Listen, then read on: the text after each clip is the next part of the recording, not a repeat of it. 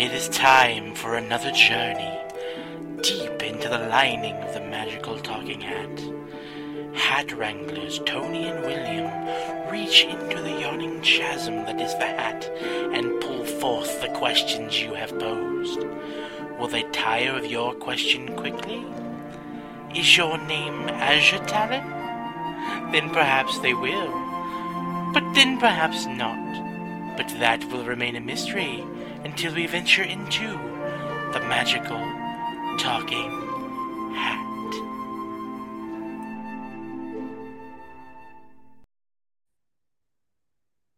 All right. Well, it didn't explode. So um sorry, we tried to start the recording after I have now stripped down everything on my computer that might be taking up resources. I'm not having I don't have my antivirus running, nothing. Um and as soon as we hit record, it froze up so fast it didn't even have the little voice saying it was recording. So now we're going to try recording to the cloud and see if maybe that uses less resources. If it does, cool. That's fine. Um, I have a Ezzie. I don't know if you noticed. She I hasn't quite adjusted her hunger strike yet, but she's working on it. She's getting close, and I won't be going anywhere for a while, so hopefully it'll be all right. Um, I want to talk today about fast food in a new segment I'm calling Triple F. Tony's fast food feelings.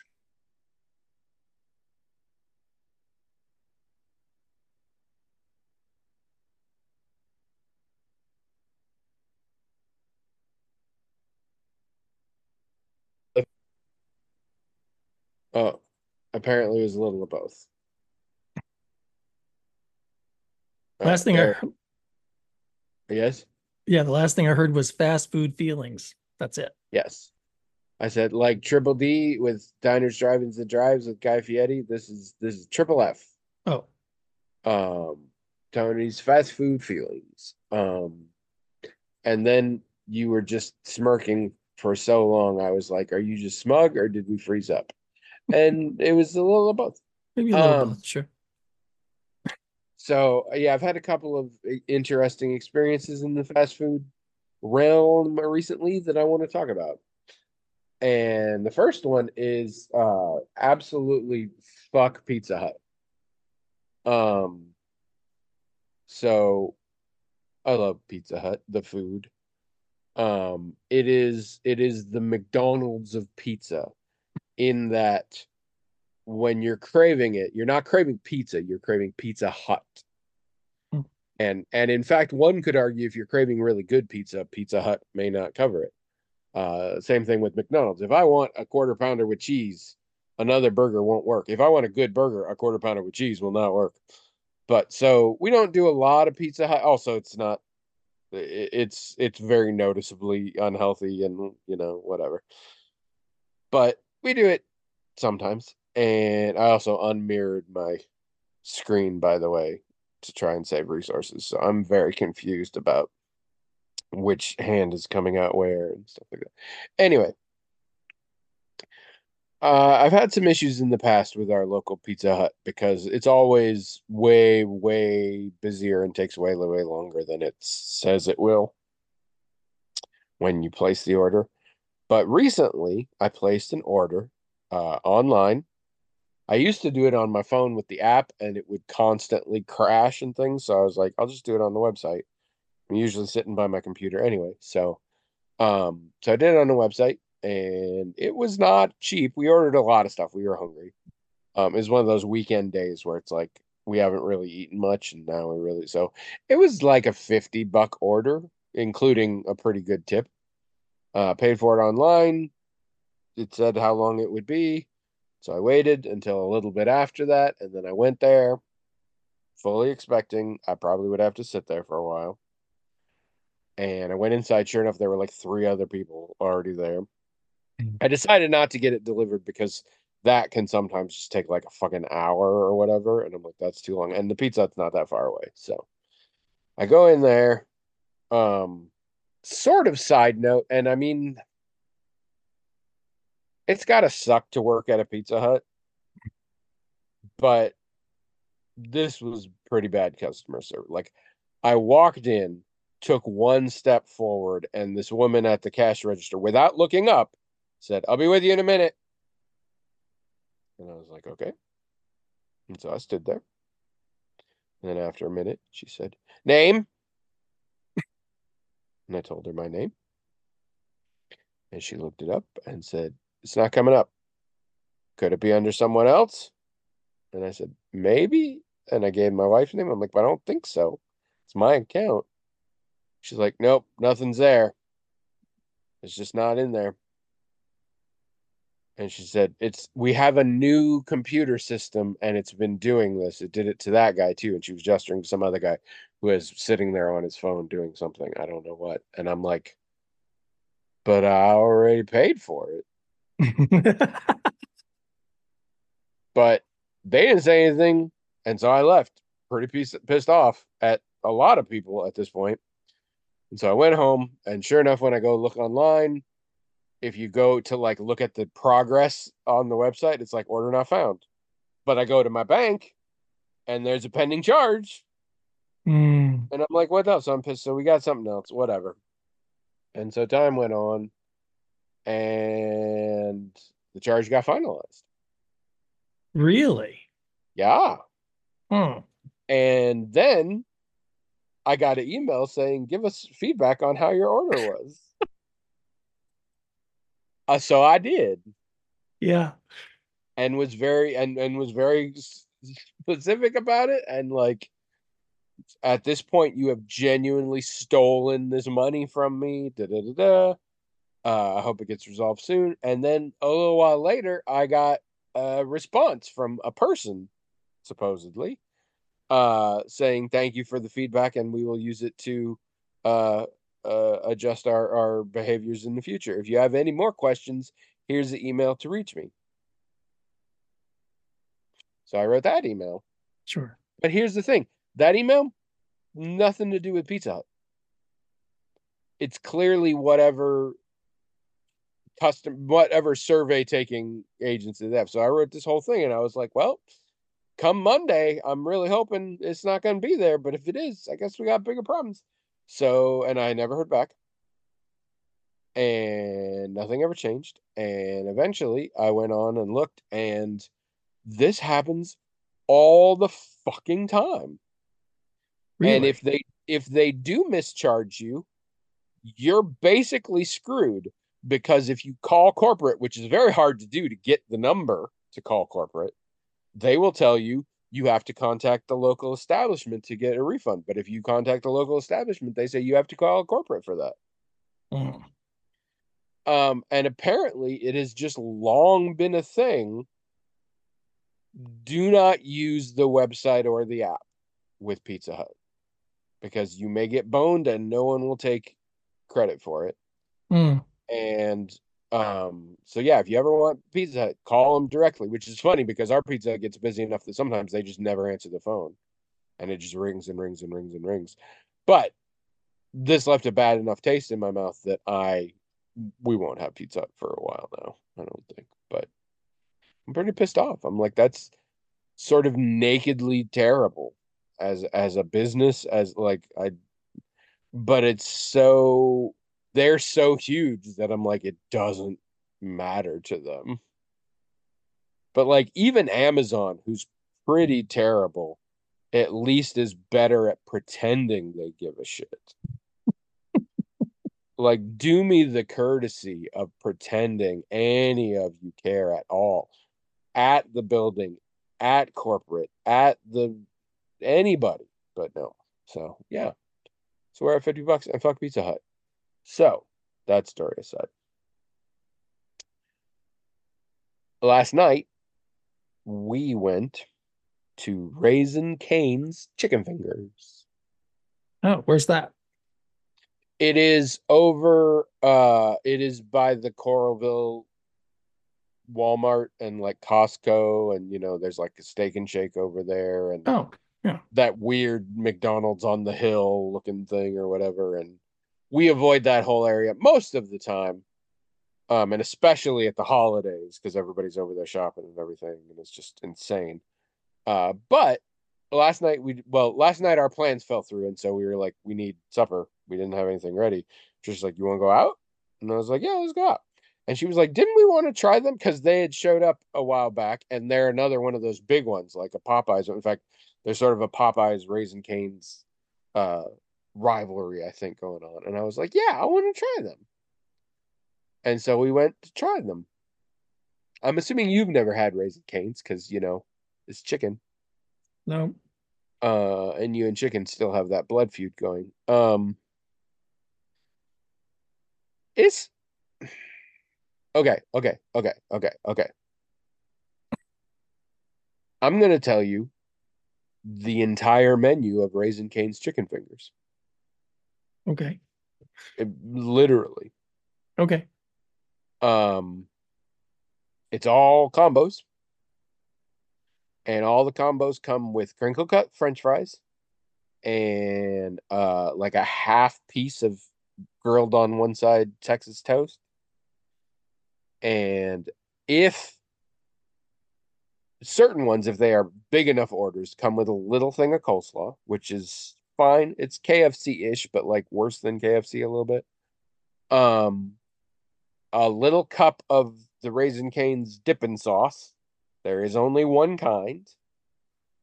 It is a kind of mild. It's got a little. It's it's like a real smoky barbecue mixed with mayo, sort of. It's it's mild. It's not bad. It's not my favorite. I'm not a big smoky barbecue guy, but and then your choice of, depending on which combo you did, three chicken fingers, four chicken fingers, six chicken fingers, or a sandwich, which is just two chicken fingers on a bun, and then a drink. And the drinks available are sweet tea, lemonade, unsweet tea, and a small collection of fountain sodas that you would find anywhere. There is a kids' meal. It is the exact same thing two chicken fingers, and you get a cute plastic take home cup. And there is an a la carte menu where you could buy any of those things. That is it. There are no other sides.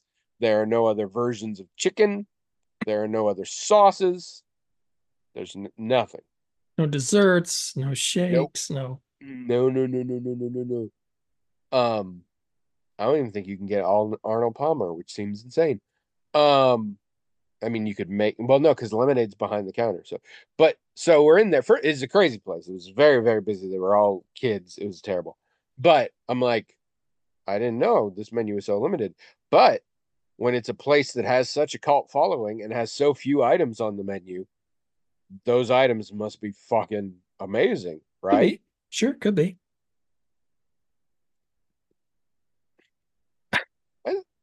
It's fine.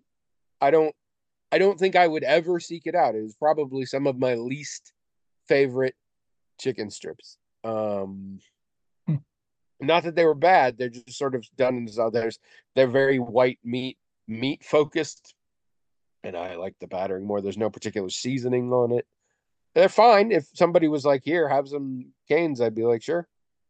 Um, but I don't I don't think I would ever I, I don't I do not understand.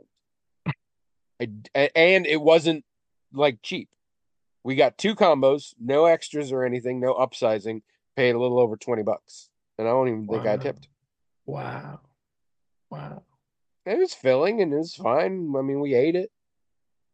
Um, and again, it presented with it fine, but no, I don't. I do not understand. If if we have a listener that is a Raising Cane's nut, explain this to me, because I don't. The only thing I can think of is because it is sort of a different style of chicken finger, and not one that I particularly enjoy, but it's like unusual compared to most ones I've had a little bit. Maybe for somebody that just hits for for a decent chunk of the population, that's just a thing. Hmm. Um, but mm, it was weird. I really expected more. I don't know. It's very odd. Is- Popeyes is- is not under threat from this, as far as I'm concerned. Is there any kind of like ambiance or vibe or anything like that? That Oh fuck. Um yeah. Yeah. would- okay. Um it's crowded fast food place plastered with uh sports team stickers and occasional signs, many of which were Hawkeye, but not all. And three motherfucking disco balls in the middle Okay. that were like big and very distracting and did nothing. I mean, it was very standard. The layout is very standard fast food place. The music was very standard, inoffensive 2000s pop mix. Um, yeah, no. No, Hmm. it's very weird. Hello, everyone. Welcome to the Talking Hat podcast. Only podcast in the world that I'm I'm just gonna say it is probably the the most unrelated Amityville sequel of all of them. Like, we don't even say the words. Like we have nothing to do with the original. I know there have been some really dumb ones out there, but like this one I feel like is the furthest from any of the original victims. Um, it's clearly just a cash grab. Uh, Clearly. and clearly not succeeding.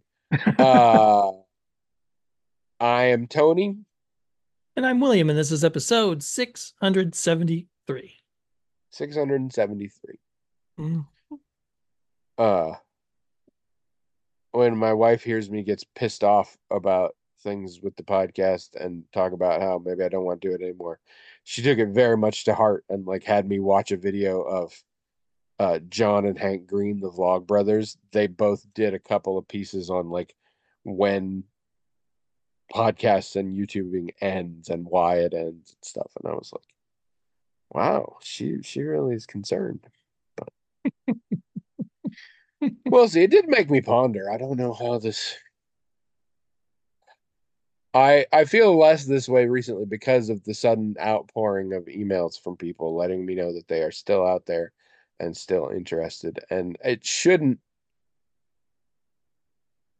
it shouldn't matter, I guess, because we mostly do this so we can keep in touch. But like it does. If I thought nobody was listening, then like every it's fine to keep going if nobody's listening. But I'm like, I put some money into this. I put some effort into it. Why Yeah. am I fucking bothered? We could literally just talk on Zoom. Sure. Although, and I pay for a pro license for that. Like, what the hell? Um, so that is good enough. But I mean, that's that's my own insecurities. But I do appreciate it. I really appreciate everybody suddenly popping out of the word. Even just now, William was like, "Oh my god, we got like six emails from like four different people." Yeah. was like, "Yeah, it's good." Pretty, pretty amazing. Um, so I do appreciate that, but also the technical issues are bad. If it really is a matter of just recording to cloud instead of to the machine, that'll be great. Because I did know last time when it all went to shit, as soon as we stopped recording, you and I talked for a little bit more and we didn't have any problem. Yeah, right. So I did wonder about that, but we'll see. Um, I don't know how computers work. Uh, if you're just joining us for the first time, this was a lot. Um, we have a hat. Sure, we do. It's magic in that it has its own email address, themagicaltalkinghat at gmail.com. And wonderful people, uh, four of them in six iterations, uh, write in to that email address, themagicaltalkinghat at gmail.com, with whatever they want. And the hat magically forwards into us, and then we talk about them, and that's it, except we spend a lot of time doing other crap. So,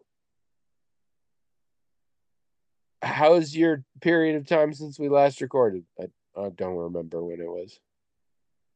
Well, we finished le- the leftovers. wow, you cruised through that pretty fast. Yeah, uh, nothing's left in the fridge. And Uh, yeah, I don't really recommend it. I mean, if you liked Lost or any of the stuff that What's His Face does, you'll probably like it okay. But if you watched those things and thought, yeah, that that did not that, that was not what I expected or hoped. I mean, you're going to have the same feeling here. We did watch it. It's three seasons. It's not, I don't remember how many episodes per season, but it's not like 22 or something. Um, yeah. uh, and it was fine. It was a, you know, we were basically watching it mostly like we'll have, uh, uh, Abby works here, so we can have lunch together a lot. So we'll just have it on during lunch, you know, it's just whatever. Sometimes we'll even talk about things and not really pay that much attention. So it didn't really, you know, there was kind of low stakes uh for it. Yeah. And um it was it was fine. I don't I don't know why he keeps making these things. People I, keep paying him. I mean, we watched it. I mean, I gotta admit, we did, but it's just not so I get the impression that okay, so when Lost was going and I was participating in forums and stuff, uh, we often, many of us in the Law and Lost forums and stuff, often talked about how, you know, it, it seems like what they've come up with here is a very basic idea that has everything it needs to get people interested in watching, but is broad and vague enough that it doesn't really hamstring the writers. The writers can really do anything they want and they don't even have to worry about continuity with what other writers have done, except maybe with character arcs and stuff, right? Um, and it seemed like a pretty brilliant idea that way, right? You like with Lost, they're on a they're on an island that's apparently got supernatural properties. That's introduced right in the very first episode. And so for a certain group of people, not everybody, but a certain group of people, you're gonna be like, yeah, I'm gonna watch this. Then they did have excellent acting and some very good writing and scenes that to this day I'd say some of the best scenes in television were in this show. But but you it's kind of like any like a haunted like if if you're writing a, a movie script for a haunted house um just just it being a haunted house gives you license to do just about whatever you want right? You don't have to explain how ghosts work. You don't have to explain who the ghosts are. I mean you don't I always like the scenes in those movies where they go and do some research and find out who lived there and why they're a ghost or whatever. But you don't have to have that.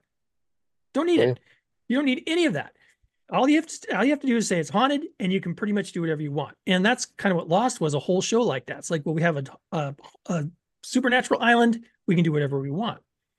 And I think they were right about that. And I thought that was an effective uh, formula. And I thought the writers had fun with it and everything else. The only problem was that there were tons and tons and tons of fans that thought that there was more to it than that, which some of us in the forums would insist, no, I don't think there is.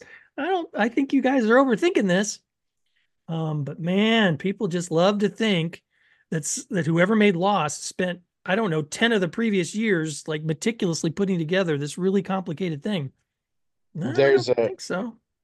There's an old SNL sketch from when Lost was like at its height, mm. and um, Matthew Fox hosted. Mm. Uh, and there was a sketch where he basically gets stuck in a crowded elevator with a bunch of people who recognize him, and they're all like trying to get him to tell what it is, and they're all doing their own theories. And the only part I remember because it wasn't a very interesting sketch, but I think now it's really fascinating to watch now that we know how it all. But there was one one guy played by Fred Armisen who's like, they don't know. They're just making it up.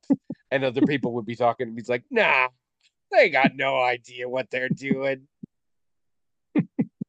well, the I mean, they did know what they were doing in the sense of, like, again, if if if I was a, a TV producer and someone pitched me an idea, it's like, hey, we're going to have this really simple concept that we know will capture a, a, large audience that's like intrigued by that kind of thing. Um, and so that's good. That's good side number one. The other good side is it's not going to, it's we're not going to be painted into a corner or anything. We're going to be able to do whatever we want. We're not have to worry about. It's not an established IP. We can make stuff up. We don't even have to worry that much about continuity with previous shows or whatever. I mean, that's for a producer, that's a win win for making something because it's hard to make a thing that is meticulously planned out or that has to have a plot that you've got to get everyone's buy in in the first. That's the hardest thing, right? Having a pilot that captures people right away, which but Lost had that. What you're describing is a TV show of which they don't make anymore. Um, if you're gonna do something like that now, it can only work as some sort of anthology. Mm. Um, the kind of TV show that used to be the norm, which is here's a premise, and every week they go on a fairly self-contained wacky adventure, was all the rage. And then, due to a lot of people that we used to be very thankful for, and now all want to see killed, everything is binge. Everything is everything is game theory now. Everything is what triggers can we have that will compel you to keep watching. that will compel you. We don't watch you want you to enjoy watching the show every once in a while or whatever. We want you to know that if you don't catch an episode, you're going to be lost, pardon the pun.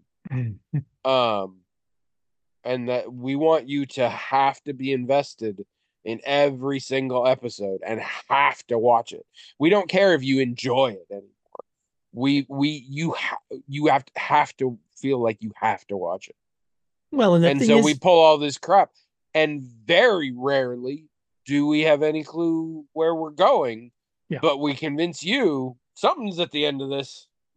well, It's gonna be worth it. it again the the problem with thinking about them not having a clue where they're going is that that was never a part of it where they were going that was never the, you're right they want you to think they have some kind of an end Mhm. but they Yeah. never No, that's that wasn't part of their deal and it never is and by the no, time they they worked really hard to make you think so. They lied essentially. Yes, exactly. Uh, there's a lot of, and in this show, there's some pretty much outright lying, and you can see it. Like, like they'll something will happen in in in the leftover. Something will happen in a show, and you'll go, "Oh, they just lied to us." this is what's really going to happen, and then that does happen, and you're like, so they only did that thing at the beginning of the show to basically lie to you about it happening or not happening.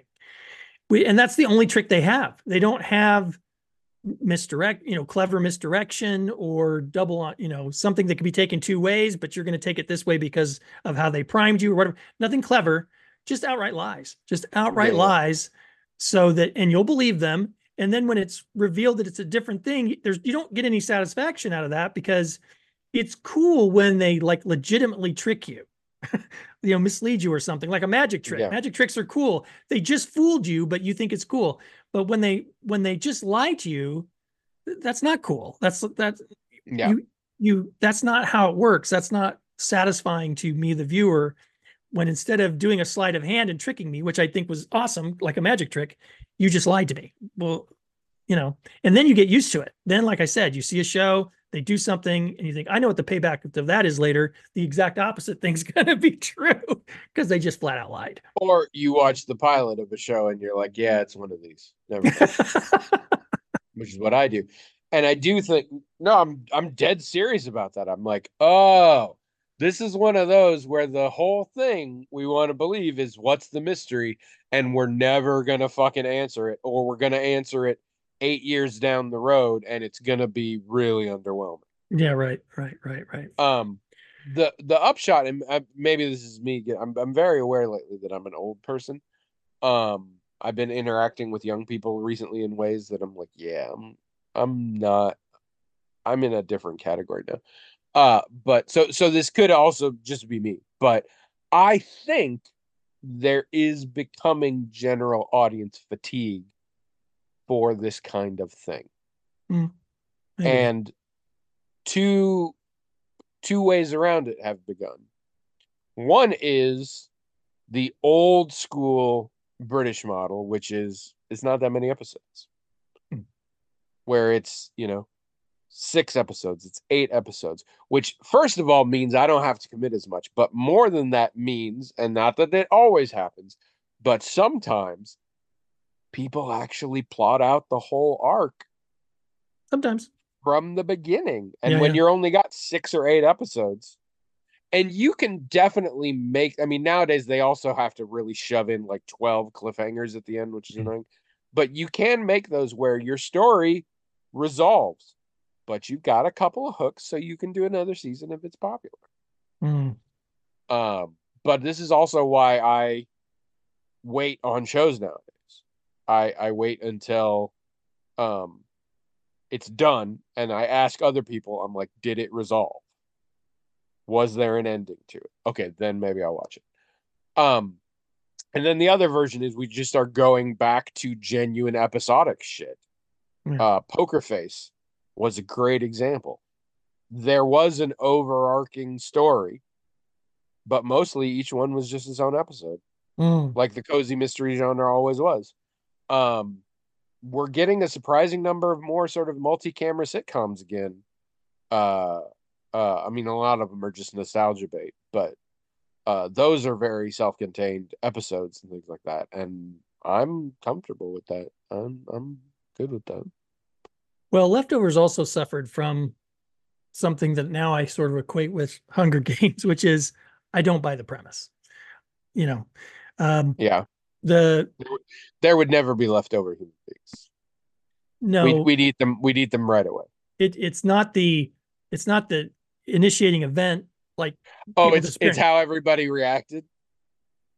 Well, and this was the thing for me. This is why I didn't watch the leftovers, even once I had the chance. Is the premise didn't sound that interesting, but also when one time I went, I decided I probably wasn't, and I went to Wikipedia and read, and I'm like, it's just another ensemble thing where people are there's going to be mysteries and people are going to betray people and it's just going to be drama and it's mostly going to be a bummer. And it's like every show AMC does and like no I mean I, don't think was this AMC I don't know but it's No, it's it the AMC wasn't it H- formula Was it HBO? Could have been. It? um but it very much I'm just like we're it's just gonna be a bummer it's mostly just gonna be people either fucking other people over or people hoping and trusting and getting fucked over and I don't no I don't want to and Hunger Games is a little bit of that too I agree with you that that is not what would happen Mhm. but also why would that be a story I'd want to see even if it did Yeah, right. yeah, like if someone pitched that to you, said, and so what? The what happens is they have all these kids compete and kill each other. Who wants to see that? Well, yeah, this is the story of actually that happening again, but two of them lived this time. Spoilers for the first Hunger Games. Um, so that's better, right? That's like that's only that's only 11, 11 one eleventh as bad. Like oh my god, that's hilarious. But anyway, Ah, yeah, it, I um, just that yeah, I didn't. There were a lot of things that seemed implausible to me, and some of the characters were so unrealistic that I like the one the the the main male lead. I I disliked his character so much that I'm afraid that if I see this actor in something else, I won't want to see it. I mm, think he's a fine actor. I think I, in fact, maybe I'll to overcome that. I'll on purpose find him in something else just so I can see. But the character was so uh, di- unlikable that it's like I don't even I- want to see this guy in anything else. was watching a thing last night that was talking about Indiana Jones and the Last Crusade, Mm. and specifically talking about how incredible Sean Connery's character and performance was in it. Mm. And I remember going, "Was it?" And then I'm like, "I think it was," but in the intervening years, I have learned what a shithead Sean Connery was, and I think retroactively, I'm downgrading his performances in my mind. 'cause I'm like, no, he Hmm. didn't do that. I'm like, I think he did though. I think I think that I think I think that's the best Indiana Jones movie. Hmm. But I haven't seen it in ages. Hmm. Hmm. Um, and to be fair, I haven't seen two of the movies, but I'm still pretty confident that it's neither of them. Um, but but yeah, there's I I hate when that happens, and it happens far too often. But I'm like, yeah, now that I fucking think this actor sucks, it's really hard for me to appreciate their performances. Mm, And Sean Connery was a misogynist fucking bully. So mm, mm, mm. and and and woman beater just in general, just straight up. So get fucked.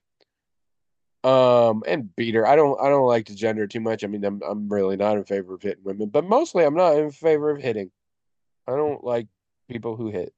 yeah, not a, definitely not a good thing. Um but yeah, I, I've been having that trouble with certain things. I don't know. I'm trying. I'm getting real picky in my stuff. Well, I like to think I am, but I've seen a lot of things recently I didn't like, so maybe not. We're still enjoying bodies. Um, we're halfway through. We have enough clues now that we kind of have a sense of what we think is going on. Mm. But I'm sure it'll change. Um, but it's I'm glad because I was nervous. Some of these kind of shows, it's like up until like the penultimate episode, you have zero idea what's happening, and then they're like, "Oh, here it is," and it's usually very un- unfulfilling that way. But this one, I'm like, no, I'm getting a picture. I, I think I, I'm getting it. Uh, it still could definitely be. It could end bad. I don't know. Uh, we'll we'll see. But I'm holding up okay so far. I'm, Hmm. It's still engaging and compelling. So, Okay, good. Uh, Iron Chef Quest for the Iron Legend. Less so. That's the other thing we're watching right now. But the Night Court reboot, I am really enjoying. If if you enjoyed the original Night Court, I think this is a good update. Really? It feels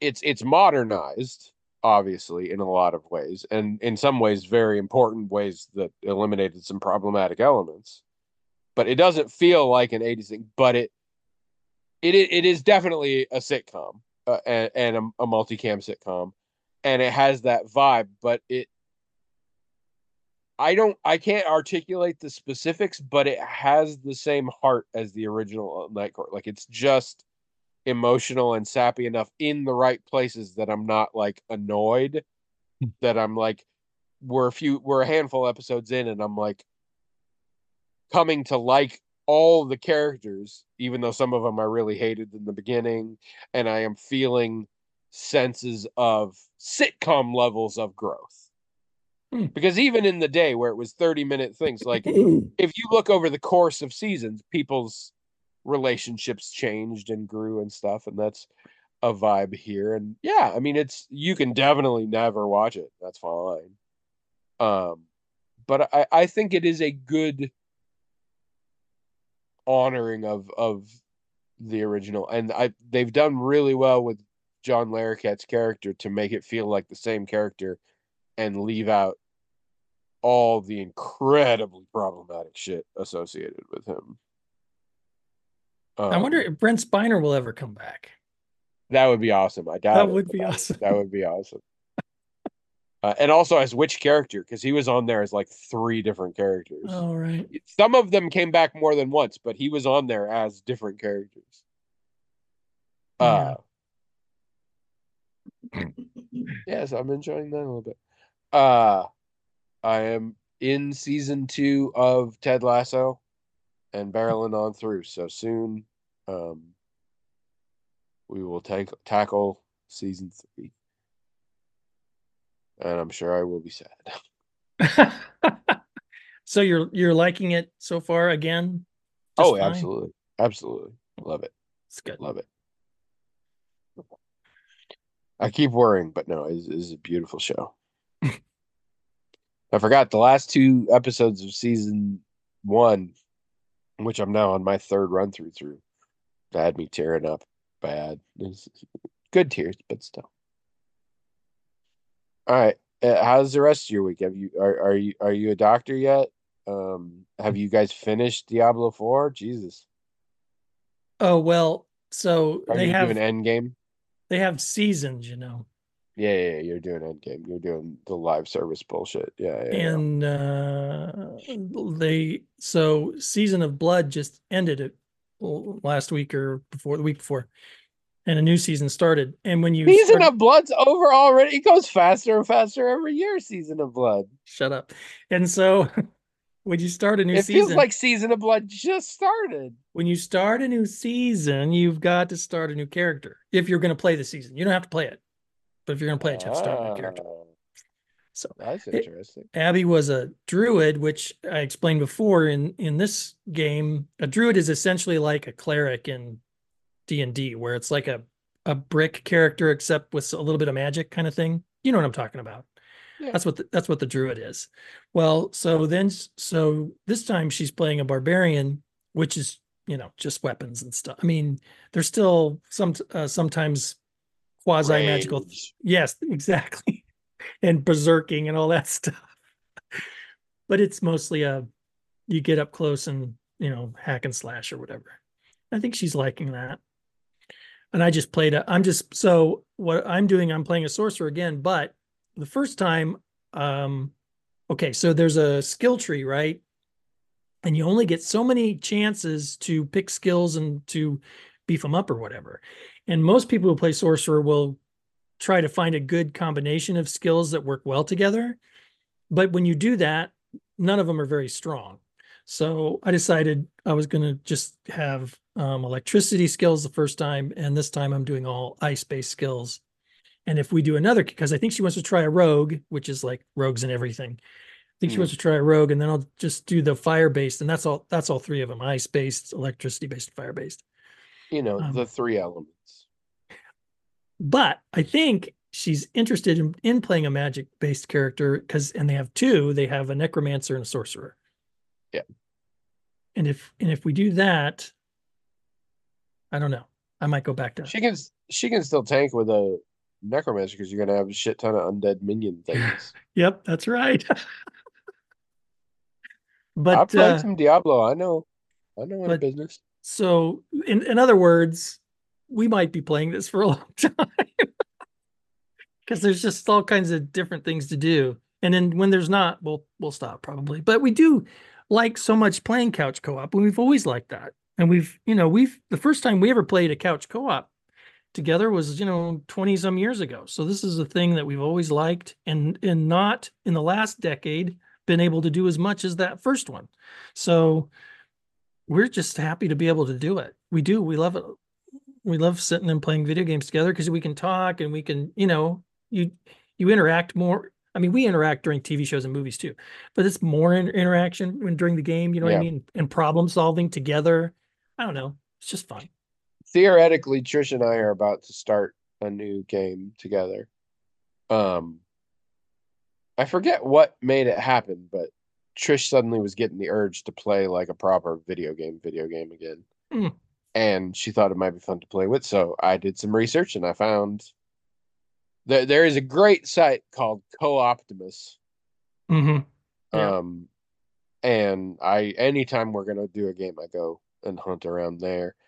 And I realized very quickly, like, yeah, there's hundreds of games we could play, but there's really only a ha- i- i- if you set aside we just want to play on the machine we have, and we want something that is genuinely like co-op, not just like, oh, in fights you can control a different character or whatever, or this is the main character, but they have a little flying pet friend. You can be the flying pet friend. Like when it's like an actual game that we're really doing it, there were maybe five or six kinds. correct yep that's right And so I was like, and so I, I I gave her sort of a presentation. I was like, here are some games that fall into this that we already own because I had bought them on sale or whatever for to play for myself. But it turns out you can. And I'm like, and here are a couple that are like the old kind of isometric dungeon crawlers like we've always done.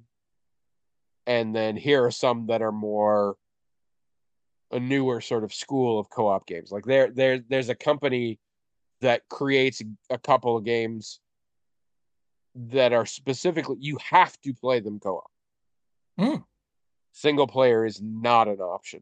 And there's one that is a very heavy narrative based thing called A Way Out where you're playing two prisoners uh escaping from jail and I forget what you're doing after that, but it's a it's a pretty long involved story with lots of like mini games and stuff, but it's it's a very narrative focused and it's split screen and like literally you can be in the same area and one of you is in a cutscene and the other one can be doing things while that's happening. interesting Um, and they also made a game called It Takes Two that's a platformer thing uh, involving a husband and wife who are going to get divorced and their little girl doesn't want them to, so she makes a wish on some dolls or whatever, and they turn into these dolls and they have to go through all these different platform. And that one, like all the levels, like there are special mechanics, and one has one and one has a different one, and you have to in- interact and stuff. And uh, the same thing, you have to play with somebody. I've heard of that Um, one. Yeah. Well, I didn't realize they were the same company. Uh, but then I went looking for gameplay trailers and they're also the same director. And so the gameplay trailers are him talking through what's involved. I'm like, oh my God, these are the same people. But and I found something that was a, a dungeon crawler looked similar or whatever. And anyway, we finally settled on one of the ones we already own. Hmm. And then I found out we didn't already and then I found out it's popular enough that it's not on sale. So I spent 60 bucks on a very old game that neither of us has ever played. And we'll see Oh, what wow. happens. wow. But we are going to attempt Divinity Original Sin 2. Hmm. Um, did you never play the Divinity Original Sin games? Nope. Well, fuck. Good news. Um, you've got you've got more games to play. Uh, so way back in the day, somebody made a game called Divine Divinity because we're the worst as a species.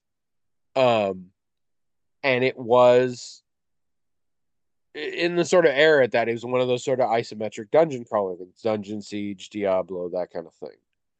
Um, I didn't play it, whatever. But I, I also don't know much about how the gameplay worked. I bought them on Steam years later for really cheap, but I never played. And then they did the second one called Beyond Divinity, and then there got to be a sort of spin-off series called Divinity Dragon Knight, and then Dragon Knight had a couple of sequels, whatever, whatever, whatever, whatever. Many years later, Larian Studios, the people who have now are most known for making Baldur's Gate 3, Hmm. uh made a game called Divinity Original Sin. And it's set in the same world as the other ones, but it's like thousands of years apart or so you don't really need to know anything about that. And it is a very huge fantasy sort of D&D-esque thing uh but with turn-based combat. So very much like sort of a Baldur's Gate kind of thing. And it was pretty successful. A few years later, they made a sequel that was much bigger and much more robust in the kinds of characters you could make and things. And it was just insanely popular. Hmm. And everybody loved it. And it and it really has in-depth and detailed stories. It's very player driven. Like the world is so open that you can do all sorts of things and it'll drastically change the story and stuff like that. And people loved it to death. Now there's Baldur's Gate 3, and apparently it's even better. But I had long ago purchased the first one because it's me. I'm like, I got to play the first one first. Hmm. Uh, even though they are hundreds of years apart and essentially unrelated, also. Uh, but I thought I had bought both of them, but apparently I had not. Um, so now I got that. Maybe someday we'll play Baldur's Gate 3 together. My sister in law and her friend, who don't live near each other anymore, but so every couple of weeks they game, they spend an evening gaming together online, are doing Baldur's Gate 3 together because you can definitely do that one together. Can you couch And co-op that? fun time. I think so. I don't know for sure. I don't know actually, but We weren't interested in it at first because of the turn-based thing. We don't typically like that. But yeah, yeah, yeah. we saw some video or something where someone was playing it and there's actually a dice roll. Like Yeah, yeah, yeah, yeah. It's it's D and D. and and when Abby saw that, she's like, I, I kind of like that. Yeah, right. it's it's D and D, not some- set in the D and D world. It's D and D. Yeah, yeah. I think she thought she would like that because sometimes turn-based is just it. So you're playing, and then it'll cut away to this scene where you've got your enemies on this side and you're on this side, and you you do a thing and it hits this person, and you wait. She doesn't usually like that, but if it's like Yes. if it feels like a D and D session with dice and everything, that's actually better. I think she would actually like that. What you're describing fell out of fashion in the mid '90s, and the only times you see it now are in games that are going for that sort of retro style. Well, how does it work now? Usually, uh, turn Um, based. it's it looks exactly like, uh, well, did you guys do the Dragon Age games? yeah, they weren't turn based um, though. No, but you could pause them, and then you could set up a bunch of stuff. That's true. You could, yeah. So it's just that without the unpausing. Oh, When you end your turn, they do the thing, Mhm. and then it stopped again, and then you pick another turn, and Well, but they're not so moving around just like any other thing. What it does is it becomes much more tactical. Yeah, yeah, yeah. It's like, what spells do I have? How far away? As opposed to let's run at them and hit all the buttons. Like, so it just gets more involved, and it, it means things take a lot longer. But those are set pieces. Like, there's also a lot more stuff that's not combat. Right. Um, Hmm. Yeah, no, I, I think you should check these things out. But I wouldn't, if I were you, I would not start with Baldur's Gate 3 because I think if you do that, then going back to these ones will look way worse. Not just in graphic fidelity, but just in general. yeah. Um, but yeah, so we are theoretically going to do that soon. Um,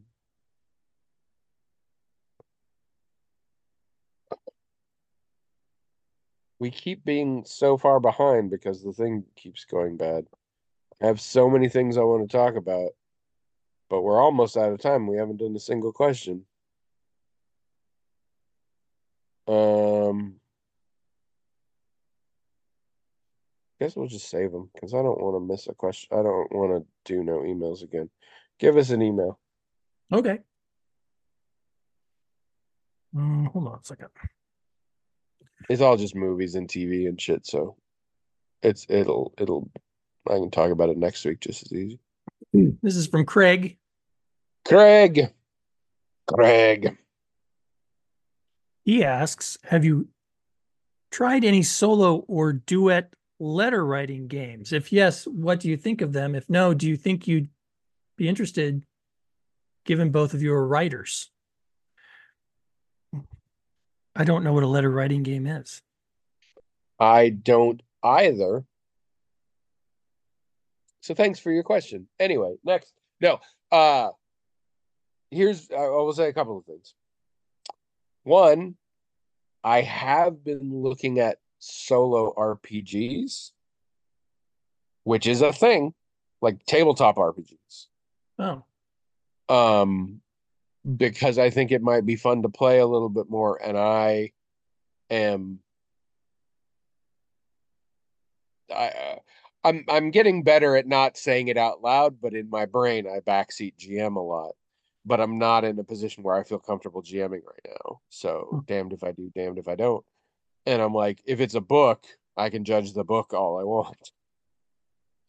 Uh, so I have been looking at that. I don't know the letter writing versions, and I don't know how that would work.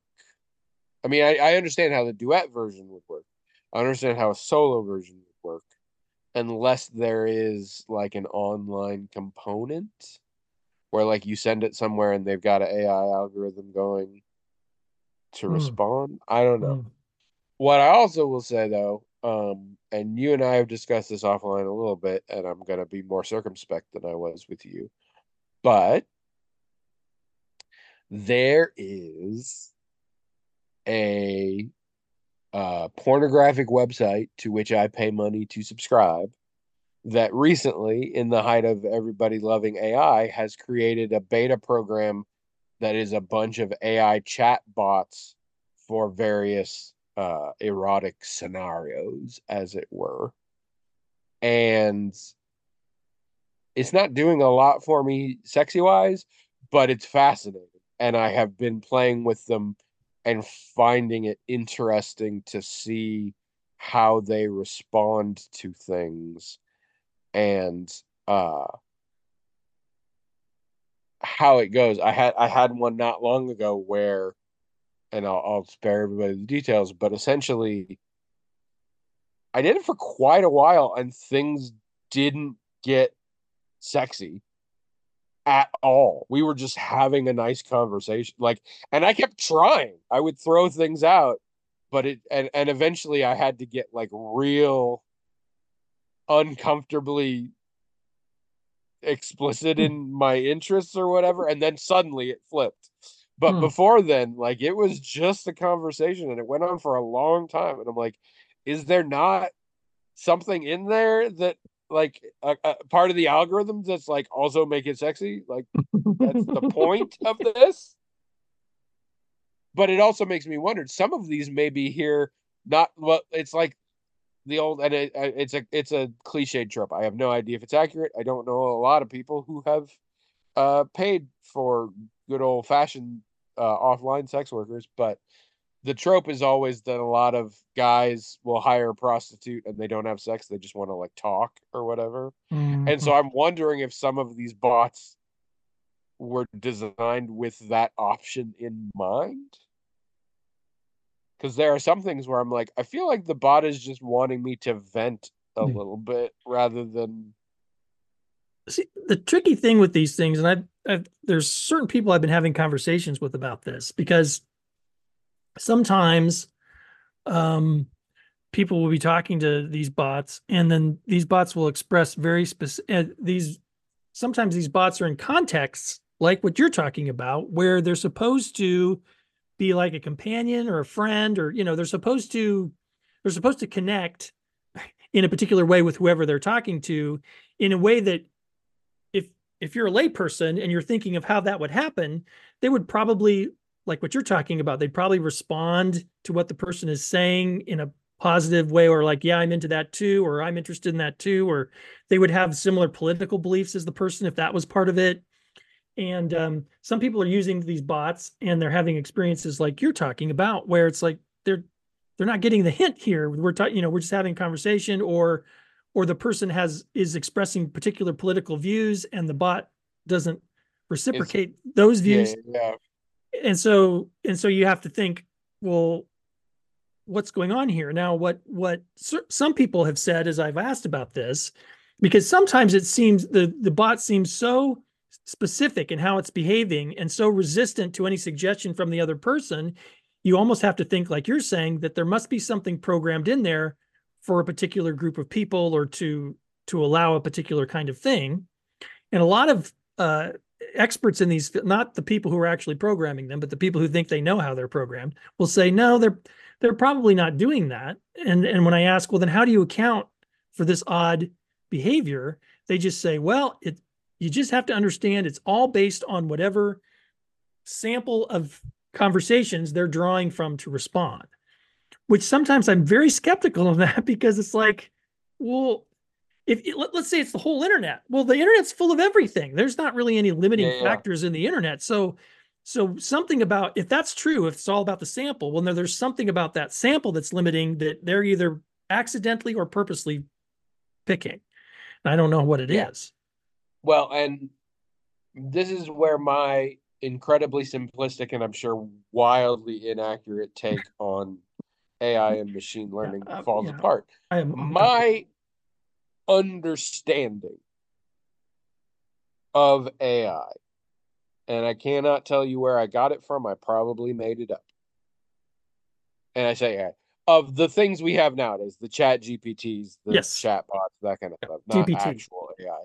Yep. Um, is so the program has a library of data which may come from sources on the internet that are similar to what they're talking about but a lot of it comes from iteration. Mhm. i've talked before about websites out there that we we had one when we were at applied that was a 20 questions website. Mhm. and you would literally you wouldn't write it down anywhere. You just think about it in your head and it would ask you questions.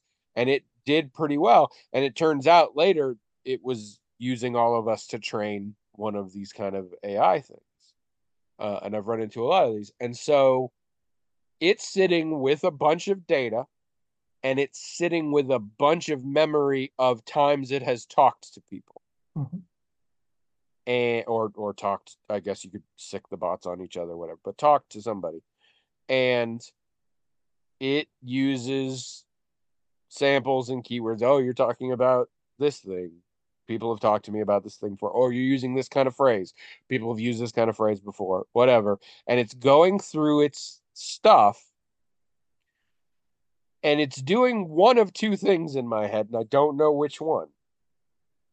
It is either giving and and and this is this is writ large this is thousands millions of different responses and words and combinations of words so this is much more complicated than what i'm saying but the principle is this is how i understand the principle it then takes all of that and based on its knowledge of past experiences and the data it is holding, it gives you one of two things. It either gives you the most desirable response, in which case somebody had to tell it what its desire. In which case you should be able to say, what you're desiring is the best way to make this sexy. Or possibly what you're desiring is for people to respond in a way that is positive. That could be a thing. For you to say something where where where this is the most common way to respond in this situation where people would come back with that's a good point or that's right or thank you or you know a, as opposed to what the fuck is wrong with you? Like that kind of thing. Or maybe it is combing through all that and coming up with the most likely response any being would have given the data and experience it has. Yeah. And in that case, I guess you can't control it. But that seems like a weird thing for us all to want. Well, but oh, so in both of those cases, in one in one case, it's you you're not just training the the bot to say things and to interact in a human like way you're also training it to yes and right? That's what you're doing. Potentially if that's how you program it. Right. If that's and what you want you could totally set it up to be an asshole. No no right right right. But but but i think people presume and i certainly do that when you're making things that are supposed to be like simulated friends or simulated girlfriends or or simulated or or sex partners whatever that that a yes and orientation is kind of what you're going for. That you okay? are building off of what is said. Yeah. Right. Now, but even on the other one, like, well, it's your it basically it's coming up with with the average response, the average internet response or whatever. Even then, I'm skeptical. I'm very skeptical that unless unless the sample that's used is either accidentally or deliberately selected for a certain thing, I, I mean, the internet is so full of stuff I just have a hard time thinking that like a that like a a, a, a bot that's set up just to be a friend, right? And so let's say a a, a, a person of a liberal bent gets on and they're they're talking to this thing, and um, it's it's almost always disagreeing with every political opinion they have. It's nice about it. It says, "Oh well, I you know I understand. Everyone's entitled to their opinion. I'm this way in my political views, but blah blah blah blah blah." And that they, that can happen over and over and over again and based on a, a large sample of stuff that they're getting from the internet, that bot is just going to, you know, be very stubborn in taking that position instead of because they're a bot and because the whole reason this purpose person's talking to them is because they're looking for someone with common ground or maybe who agrees with them. And the bot just won't do it. I see that's hard for me to believe that that's well that's just what the sample's like. I i don't buy it. Something about that either the algorithm that's being used has been and there is some evidence for the algorithm uh, that the algorithm algorithm has been affected because we do hear people say for the because it's basically the same kind of thing that's being done for generating images.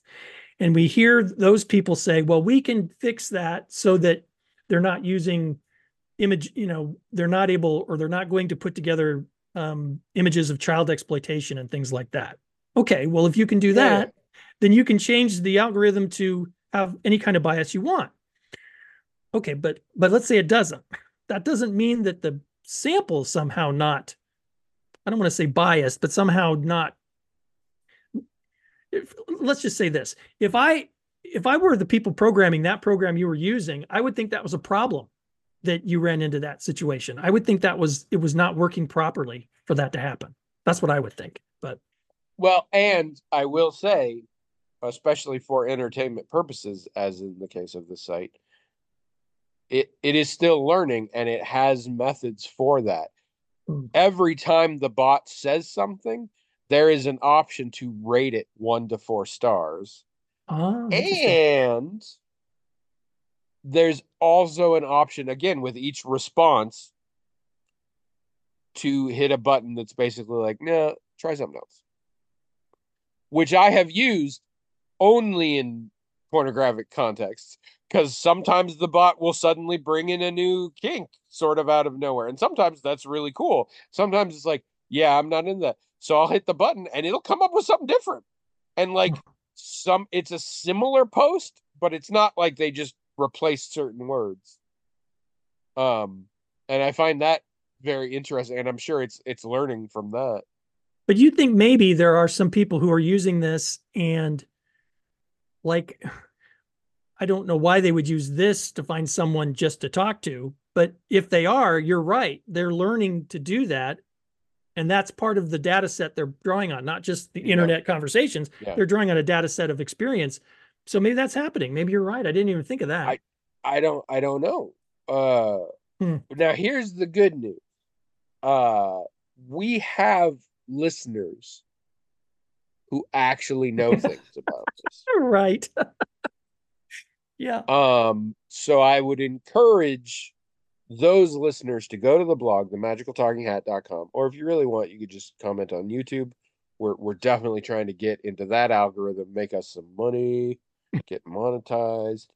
Um and tell us first of all, what are we completely misunderstanding about how this works? But second of all, what is your answer to this kind of question? Why why would the bot be contrary in that method if it's if it's meant to be like a friendly chat bot kind of thing?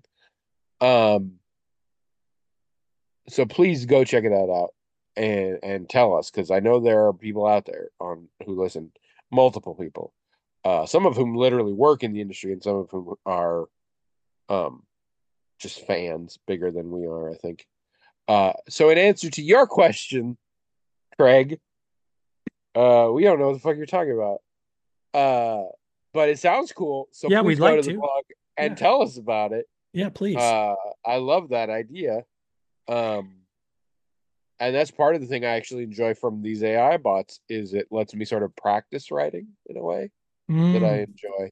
Uh, practice dialogue and things like that. So um, do that. If you got anything else you want to talk about, uh, if you seriously, if there are some big Raising Cane's fans out there, tell me, tell me what it is. Uh, there's nothing bad about it, but there's nothing that interesting to me. I do not understand the hype. Uh, but let me know. Um, also keep writing in the magical talking hat at gmail.com uh we will get to them uh eventually. See this is proof. We did one today uh and talked about something else the whole time. Uh but uh it really if william if if if you guys stop writing in william and i have to look at our actual relationship and i don't think it's going to go well. So please fix that. And if you have seen or heard this that means I actually figured out how to get the cloud recordings back. So if you aren't hearing it, then I don't know how to get them.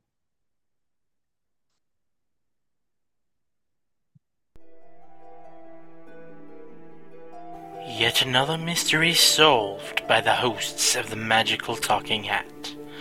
Do you have a question that begs to be answered? Then please write the hat at the Magical Talking Hat at gmail.com.